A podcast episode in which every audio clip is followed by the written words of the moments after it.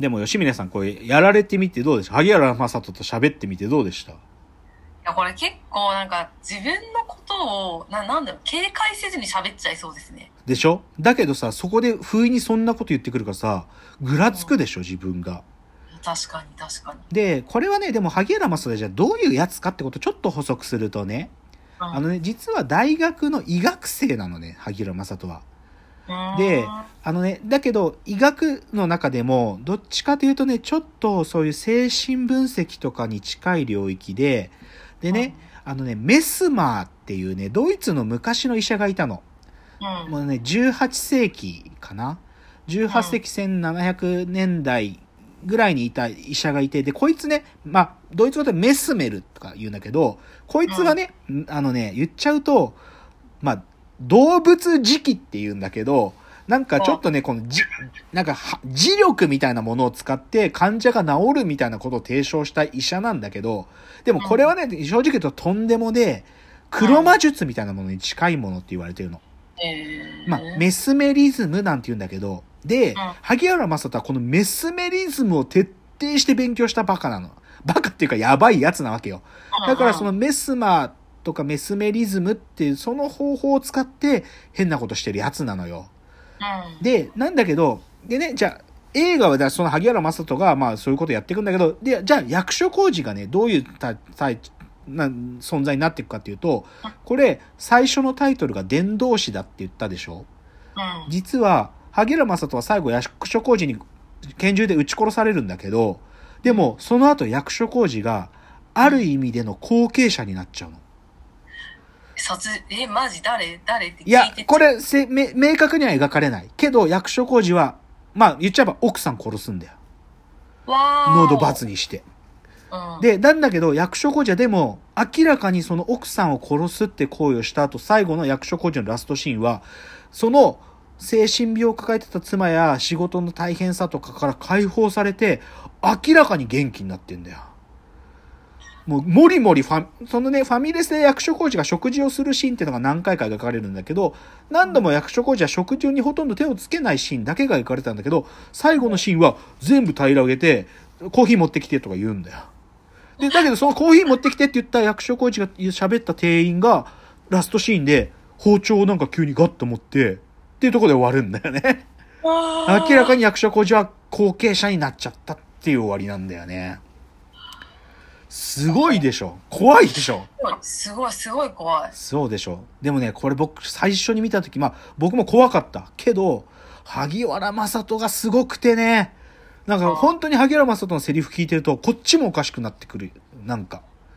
で役所広司がそっちに行っちゃうなって感じもわかるんですよ。すごいな。でしかもそれがタイトルがキュアっていうのもまたねわかるんだよね。なんかやっちゃえよっていうか解放しちゃえよみたいなことつつくんだよねっていうのが映画キュアでした。怖いでしょ。まあでもなんか癒されてるのか狂ってるのかよくわかんない。そうでしょ。そうなんですよ。そこですよ。そこが今日のポイントなので、じゃあちょっとそれをちょっと頭に留め置きながら、じゃあもう一つの作品に行きましょう。二つ目の作品は映画クリーピー偽りの隣人という、まあ、これは2016年の作品なので、もうかなり最近の作品です。で、もともとはクリーピーっていう前川豊さんって読むのかなっていう方の小説で、で、それを映画化してクリーピー偽りの隣人という形で2016年に公開。で、これはね、もう今日どっちかというと、その断片というより全体が分かった方がいいので、ちょっともう主要なキャストと、もうあらすじをずっと喋っていきたいなと思うんだけど、まず、夫婦がいるんでね。で、西島秀俊と竹内優子が夫婦で、で、西島秀俊は元刑事なのね。元刑事。なんだけど、まあ、あることがきっかけで刑事を辞めて、でも、西島秀俊はすごくこう、プロファイリングとかが得意な刑事だったから、要は犯罪心理学をちゃんと分かってる刑事だったので、その犯罪心理学っていう自分の元々のバックグラウンドを生かして、今は大学の先生になってるの。で、それで、その夫婦が、まあ、場所に引っ越してきましたと。竹内優子と西島秀俊が。で、そのお隣さんに住んでるのが、香川照之なのね。ってとこから始まるわけよ。怖いわ。で、まあちょっと、だから、で、ちょっとまあ他のキャストもじゃあ出てくる人ごとにまたちょっと喋っていきたいんだけど、だからね、まあそういう意味で、その犯罪心理学で大学で教えてる西島秀俊が、まあある一軒家を買って、まあ引っ越してきましたと。で、まあ引っ越し、まあしてきてさ、まあ最近はあんまないけど、そのいわゆる挨拶、ご近所の挨拶回りみたいなことちょっとやるのよ。で、まあ、その、最初に行ったお家でね、なんかもう、うちはそういうご近所付き合いしてませんから、つって、ちょっとこう、無下に言われるわけ。で、もう一軒、隣にある家の方に行ってみると、その日はいなかったのね。そこの住人が。で、後々、その、竹内優子が一人で行ってみると、で、今日もいないのかなと思って、その、一応なんていうか、挨拶のお菓子をね、その、門のところにこう、引っ掛けて帰ろうとすると、中から、その、香川照之、まあ、西野って男なんだけど、こいつが出てきて、何ですかって出てくるわけ。で、そうすると、昨日隣に越してきた高倉ですって竹内優子が言うと、香川照之が、だから、それ何ですかとか言うわけ。つまり、香川照之はそのなんか、袋に入ってる何かってこと聞くわけよ。で、竹内がチョコレートですとか言うと、香川照之が、あ、チョコレート、今一粒で1000円とかするのありますよね。ああいうのですかとか言うわけよ。で、いや、そういうのじゃないんですよって言うと、だけど、なんか、で、香川照之が、チョコレート嫌いじゃないですよとか言って、なんかね、もうこの時点で香川照之明らかに変なのよ。でね、まあ、犬飼ってるんだけど、西島秀俊と竹内優子は。犬飼ってますとか言うとね、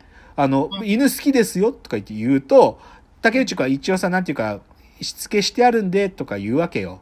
そうすると、犬にしつけするんですか？いいと思いますよ、そういうのとか言って、なんか変なやりとりなのよ、それが。まあ、この時点でもう、香川照之なんか変だなとは思うんだけどね。でもまあ、なんていうか、隣に住んでる変わった人だなぐらいなもんよ。で、そこからね、じゃあ西島秀俊が、ちょっと大学のシーンに戻るんだけど、でね、たまたまね、まあその犯罪心理学をやってる研究室だから、少しその同僚がね、この10年間で関東で起こった犯罪をね、少しこう、なんか、凶悪犯罪を分類してるっていうのの仕事を見てる中に、その中の一個で、日野市一家失踪事件っていうのが目に留まったわけ。で、なんでそれが目に留まったかっていうと、その事件自体はまあ未解決で、なんだけど、ただ単にその家族の両親と長男の3人がいなくなったっていう、ただの失踪なのに、なぜか事件って呼ばれてるのね。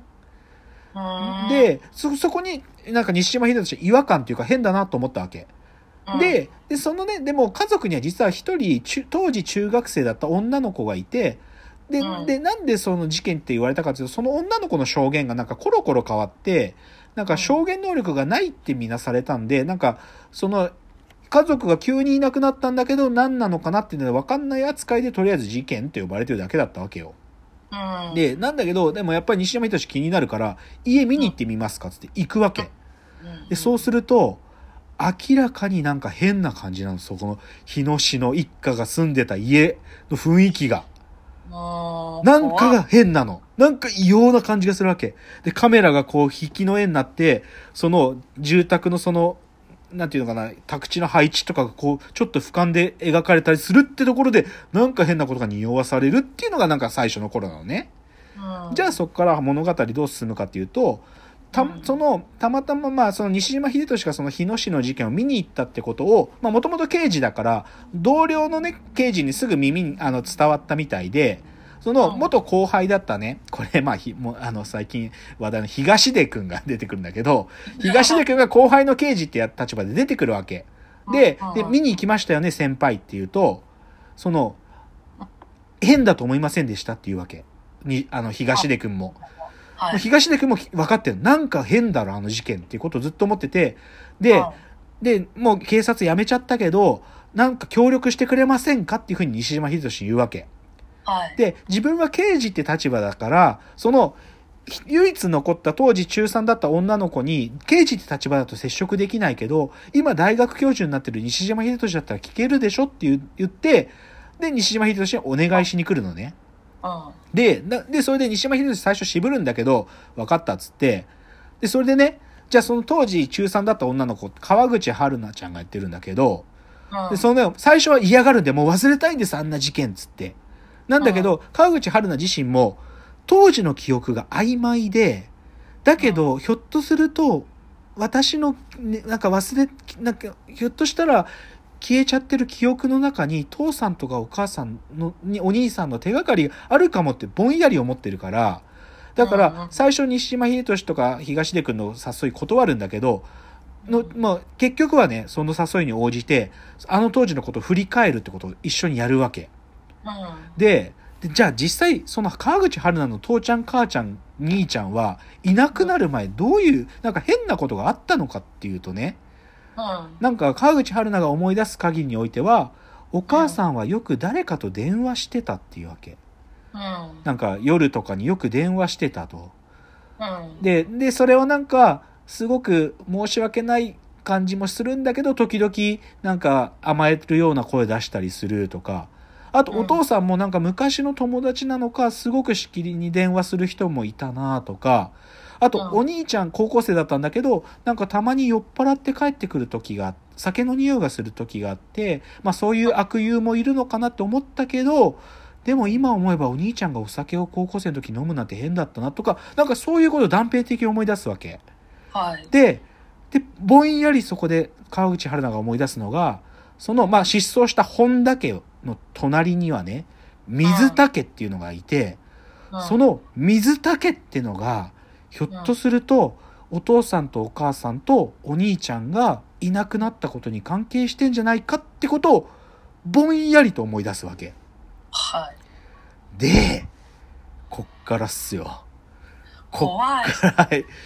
まあでもここまでまだ断片。いよいよここから。じゃあ次のチャプターでいよいよ最後までいきますね。はい。